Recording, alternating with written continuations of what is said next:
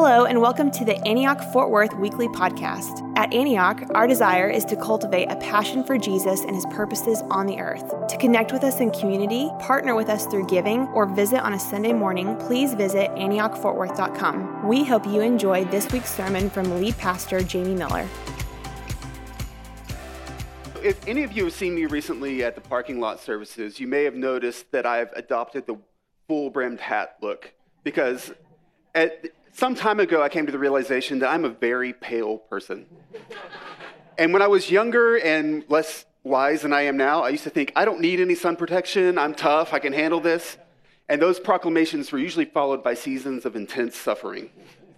And so I grew in wisdom and I began to put sunscreen on my exposed skin, and everything was working well for a while. But see, this thing happens as a man when you start to get a little bit older, where suddenly the hair on the top of your head may not be quite as thick as it once was. No sneaking up behind me to sneak a peek. Just trust me on this. And so I would step outside and I think I'm good and I think I'm safe, and then another season of intense suffering. and so at this point, whenever I go outside for any period of time, I try to have a hat on my head. And it's I've started to realize that there are some hats that I really like and I really enjoy wearing hats, and I've embraced it as something that I really enjoy doing. And it's gotten to the point where I was at work and somebody was introducing our team, and they're like, This is Uriah, he's the loud guy, and this is Jason, he's the hat guy. and I'm fine with that. It's no longer burdensome. It's just what I do so I can walk in joy and peace. And so I admonish all of you whenever you step out into the Texas summer, you need to protect yourself before you wreck yourself. All right? So now my journey of growth right there, it mirrors a four-stage path of transformation that's been found in multiple cultures across many generations. The first stage is one of awakening, where you begin a new journey or a new line of inquiry. The second stage is a time of trial, where there is often struggle or suffering. It's a difficult time that brings about a new and a hard won understanding. The third stage is marked by the gift of an enlarged comprehension and wholeness, a greater perspective, often with the sense of outside assistance. And the fourth stage involves actual practice of the wisdom gained, a season of bringing the knowledge back to the community and giving back to benefit those who come after the journeyer. And I was reading a book recently that was making the claim that when you read the four Gospels in the order they've traditionally been read, of Matthew, Mark, John, and Luke, that each Gospel asks a question that will take you on the same four stage journey.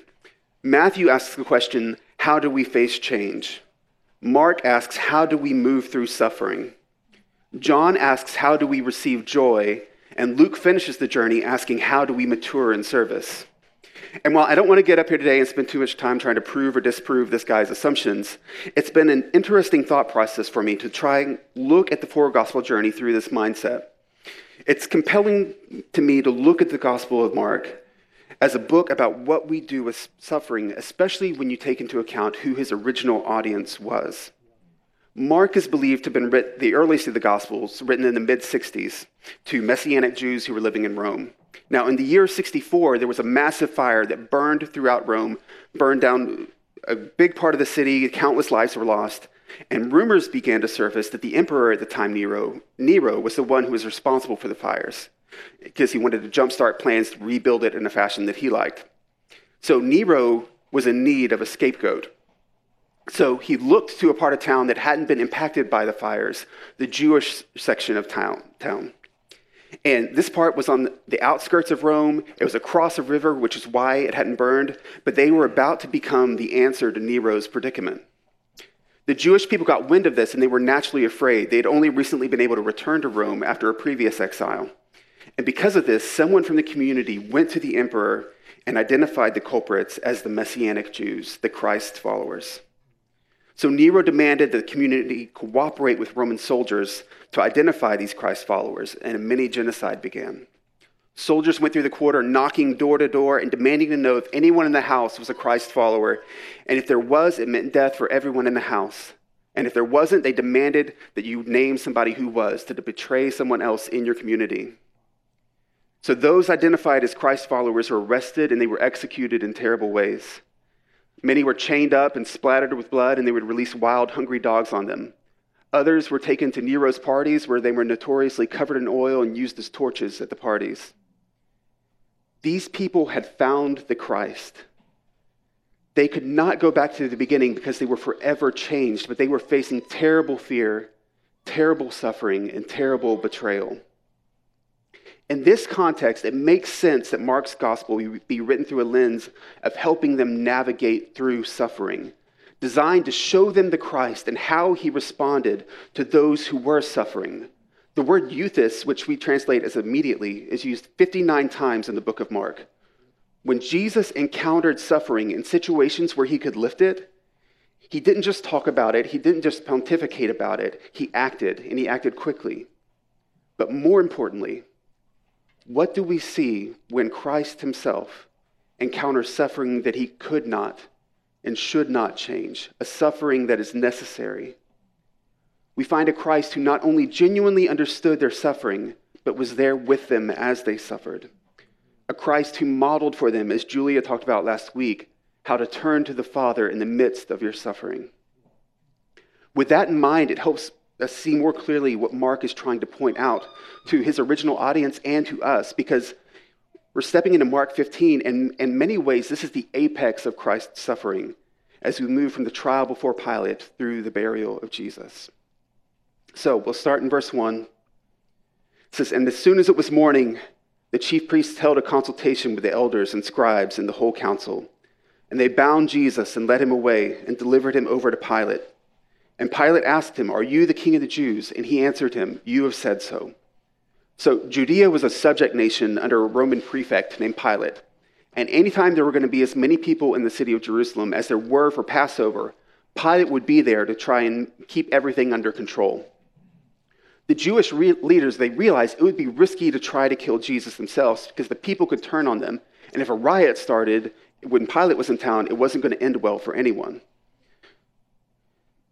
So they're trying to push it off on the government to do it for them. And Mark skips the part where they tell Pilate what Jesus is accused of. We have to infer that from what Pilate asks Jesus. But they don't come accusing him of claiming to be the Messiah because he would have said, Well, that's a religious matter. That's not my jurisdiction. I'm only worried about civil matters. And so you can go take him away and handle your own religious stuff. But instead, they come and say that this man is claiming to be the king of the Jews.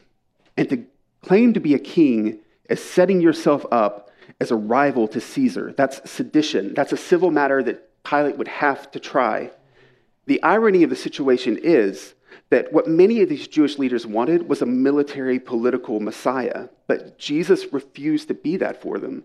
And that's part of the reason they wanted to have him killed. So, how do they have him killed? They accuse him of being a military political Messiah. So Pilate asks him, You're the king of the Jews? And Jesus gives him a brief answer of, You say. He could have answered, No, I'm not, and the trial would have been over. Or he could have said, Yes, I am, and Pilate would have taken him away to be killed. He gave the one response that would keep the trial going, basically saying, Yeah, but not in the way that you think. And the chief priests accused him of many things. And Pilate asked him, You have no answer to make? See how many charges they bring against you? But Jesus made no further answer, so that Pilate was amazed. So Pilate, during his time as the prefect, executed over 2,000 people. He knew how these trials usually went. When somebody is facing death, they're going to blubber on. They're going to try to refute the accusations. They're going to try to gain favor with Pilate, but Jesus remained silent, and it kind of unnerved Pilate. We read in the other Gospels that Pilate says, I don't want anything to do with this guy, and he tries to push it off. But the Jewish leaders threatened to report him to Caesar, and Pilate already wasn't in the best graces of his superiors. So accusations that he was ignoring an insurrectionist that was claiming to be king, king was not something he could afford. But he tries to find one last loophole because during the Passover, it was celebrating the Jewish people's liberation from Egypt. So Rome had said, whenever you have a pa- Passover, we will liberate someone for you. So he asked them in verse 9, Do you want me to release the king of the Jews? For he perceived that it was out of envy that the chief priests had delivered him up. He gave them another option of Barabbas, a man who had killed people in a recent insurrection attempt. Pilate realizes Jesus isn't an insurrectionist. They just don't like him. So Pilate tries to say, So y'all are worried about insurrection, huh? Let me show you a real insurrectionist, a guy who murdered people trying to overthrow, overthrow Rome in a military political coup. If you're concerned about sedition, this is your guy. So which one do you want? He puts before them two heroes. One who says, I come teaching the words of God, calling you to repent and seek Him, to have a heart filled with love. Then here's another hero who's using muscle to try to militarily overthrow the government. Which kind of king do you want? One of intimacy with God and love, or one of aggression and violence? And the crowd screams their answer that we want Barabbas. They had no interest in a suffering Savior, they wanted a conquering Christ. And Pilate, he has no interest in justice, just in maintaining the peace. So he has Jesus scourged and sent on to be crucified. And this abdication of justice in exchange for expediency would have really resonated with Mark's original audience. Because as I mentioned before, they were experiencing Nero doing the same thing by placing the blame for the burning of Rome on the Christ followers. They would have felt this betrayal deeply because both Pilate and Nero abandoned obvious truth for what was expedient and politically popular. God protect us from making the same mistake. May we have hearts for true justice, not just for what's easiest, what we're used to, or what my friends and my family or my coworkers believe is the right thing to do. Help us to bring the kingdom into circumstances and not more pain because it's easier on us. And the soldiers led him away inside the palace that is the governor's headquarters. And they called together the whole battalion, and they clothed him in a purple cloak. And twisting together a crown of thorns, they put it on him. And they began to salute him, Hail, King of the Jews! And they were striking his head with a reed, and spitting on him, and kneeling down in homage to him. And when they had mocked him, they stripped him of the purple cloak, and put his own clothes on him, and they led him out to crucify him. I want you to think about the absurdity of this scene. I don't know why, maybe from seeing different reenactments of it, but I used to picture this as just a handful of soldiers that were messing with Jesus. But you see where Mark says they called together the whole battalion or cohort. That's 500 to 600 people mocking him, yelling at him, hitting him. Jesus is standing there wrapped in purple, the color of royalty, a crown of thorns upon his head. In this moment, Mark juxtaposes the childishness and brutality of those representing the governing power versus the dignity and the royalty of Jesus. Then they took him to be crucified. And while he was being crucified, they derided him. The word they use there is blasphemy, which is ironic because in the courts they accused Jesus of blasphemy, but they were the ones who were guilty of it. And Roman crucifixion was not an efficient way of killing someone. It was designed for maximum pain and maximum humiliation, and they and to let the crowds know that you do not mess with Rome. And at one point, they offered him myrrh mixed with wine, eh, which would have had a, a pain relieving effect, and he refused it. And so you have to ask yourself, why would he go through all of this? Why couldn't it have been avoided, or why couldn't he have taken a shortcut that wasn't so painful for so long? We can't lose sight of the fact that Christ didn't find himself here by accident.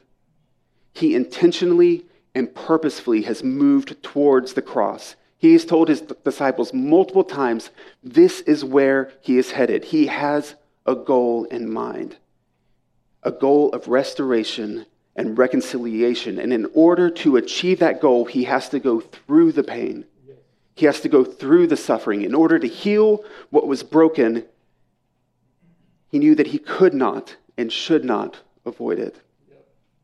The wages of sin are death. The result of sin is a separation from God, and every one of us has fallen short. Each and every one of us has earned that fate, but God loved us so much, He wasn't willing to leave us in that place. He loved us so much that He sent Jesus to pay the price for us. But in order for that to work, He couldn't circumvent it.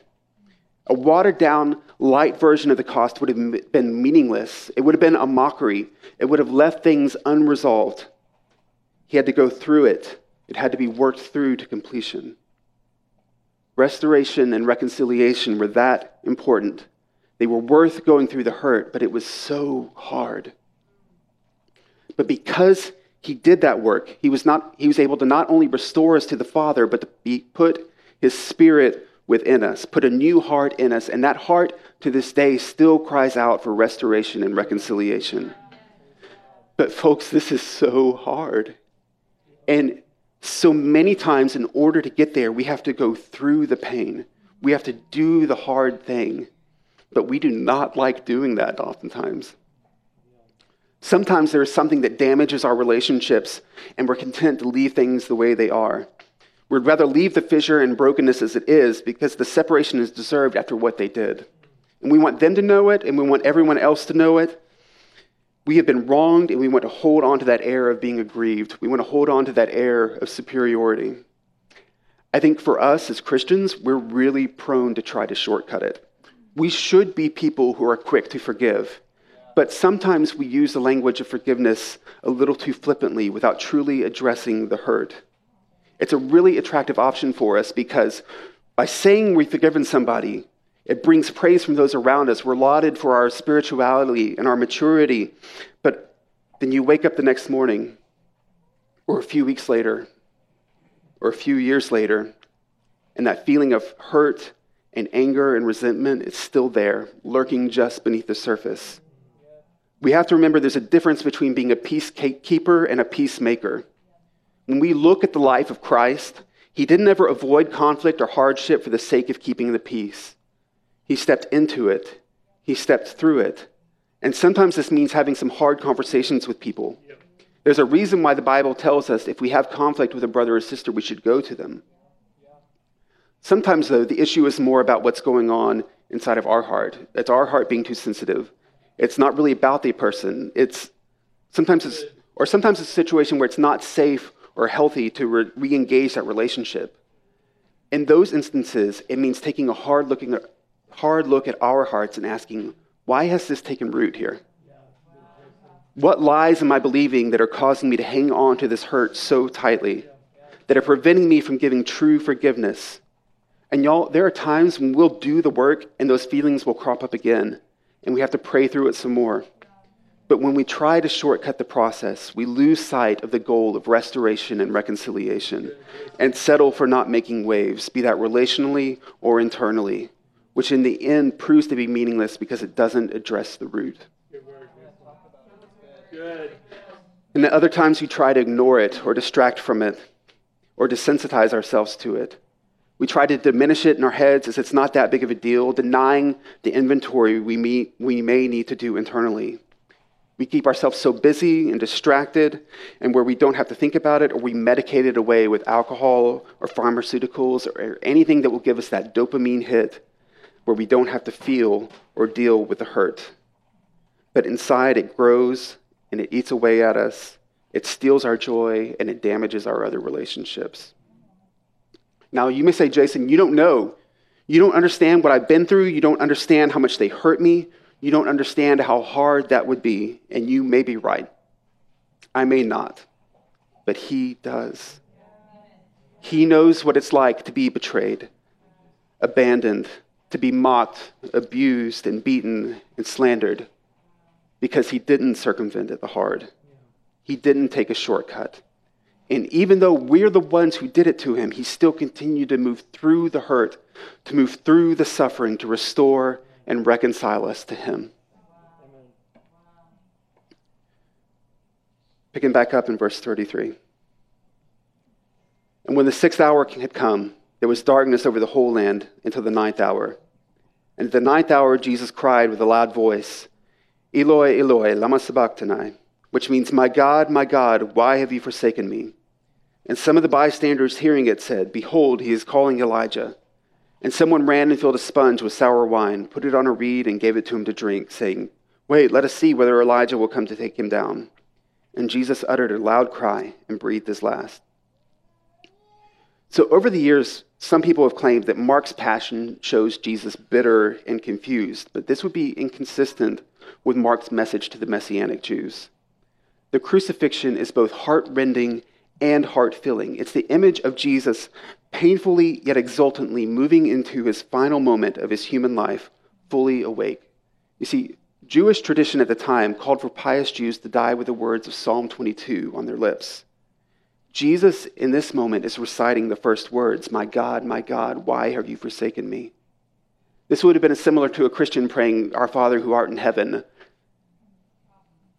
While Jesus certainly felt despair, this moment is a triumphant, this, this moment is a triumphant suffering, because every devout Jew would have known Psalm 22 from beginning to end. Yes, it begins with, Why have you forsaken me? But then it speaks of being mocked and despised. It says, They have pierced my hands and my feet. They divide my garments among them, and for my clothing they cast lots. And then it ends by saying, The whole earth will acknowledge the Lord and return to him. All the families the nations will bow down before him. For royal power belongs to the Lord. He rules all the nations. Let the rich of the earth feast and worship. Bow before him, all who are mortal, all whose lives will end as dust. Our children will also serve him. Future generations will hear about the wonders of the Lord. His righteous acts will, be told to those not yet born. They will hear about everything he has done. Jesus is reminding us in this moment that, sure, this is where we are, but this is who I am, and this is where we're going.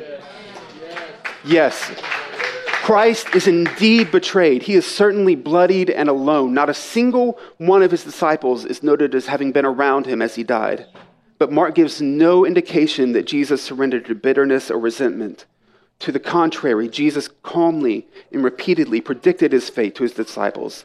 And though he is distressed at Gethsemane, his prayer is clear. He accepts the necessity of his suffering and his death if that is God's will for him. The shame and the mockery that are heaped upon him by the soldiers and those around the cross, they do not affect him. He refuses to whine. There is intense suffering and great sadness. He ends his life with crying out.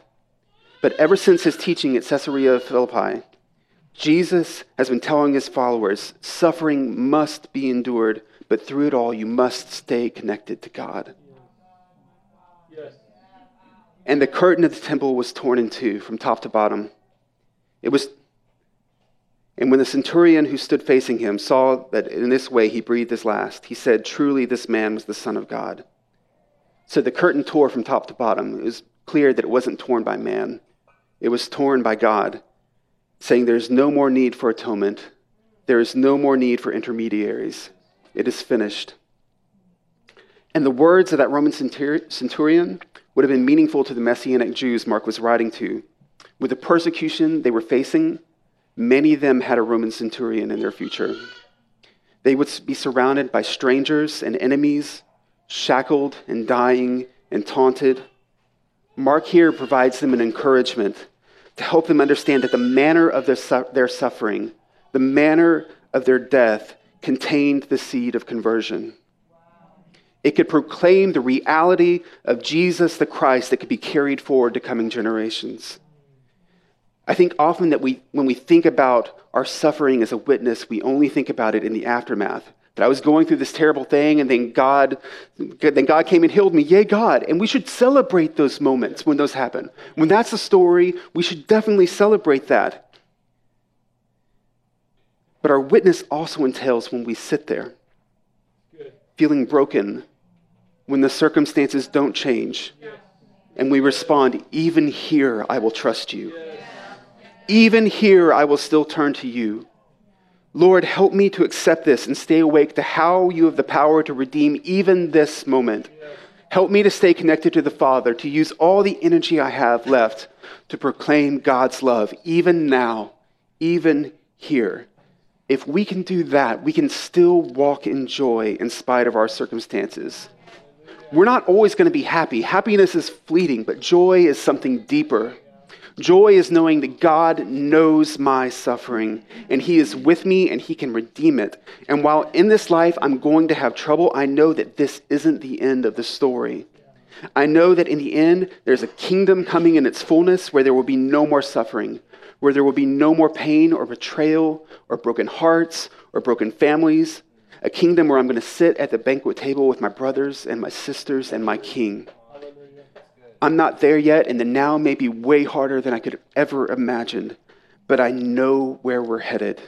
And because of that, I can walk in peace and joy no matter what storms swirl around me.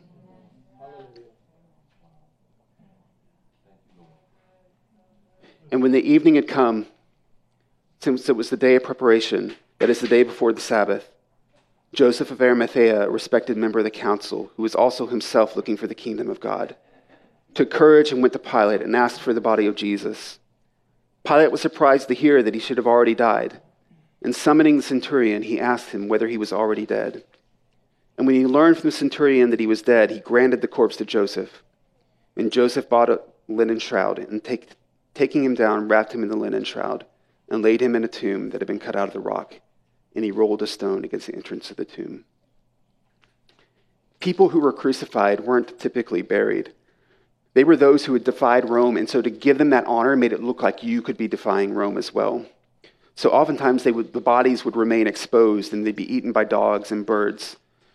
Joseph of Arimathea was part of the Jewish council, many of whom who had just been accusing and blaspheming Jesus. He stepped out in front of them and in front of Rome and said, I want that body. And when you pull a body off the cross, you are covered in the blood and the gore keep in mind for a Jewish person, even touching the outside of a tomb would make you ceremonially unclean, much less this level of contact with death. Mark tells us that he showed courage, and he certainly did. He risked his reputation, his, his position, his ability to operate in society, his freedom, his very life. He stood up and he said, I'm with him. That's my king to stand up in front of everyone and say, Here is where my first allegiance lies.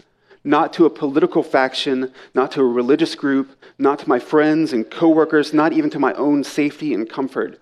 My first allegiance is to a king and a kingdom because I've seen what those other kingdoms look like. I've seen what they bring with what they bring with them, and when I compare it to what Jesus brings, there's no comparison.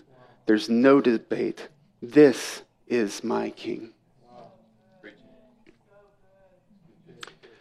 Everybody go ahead and stand.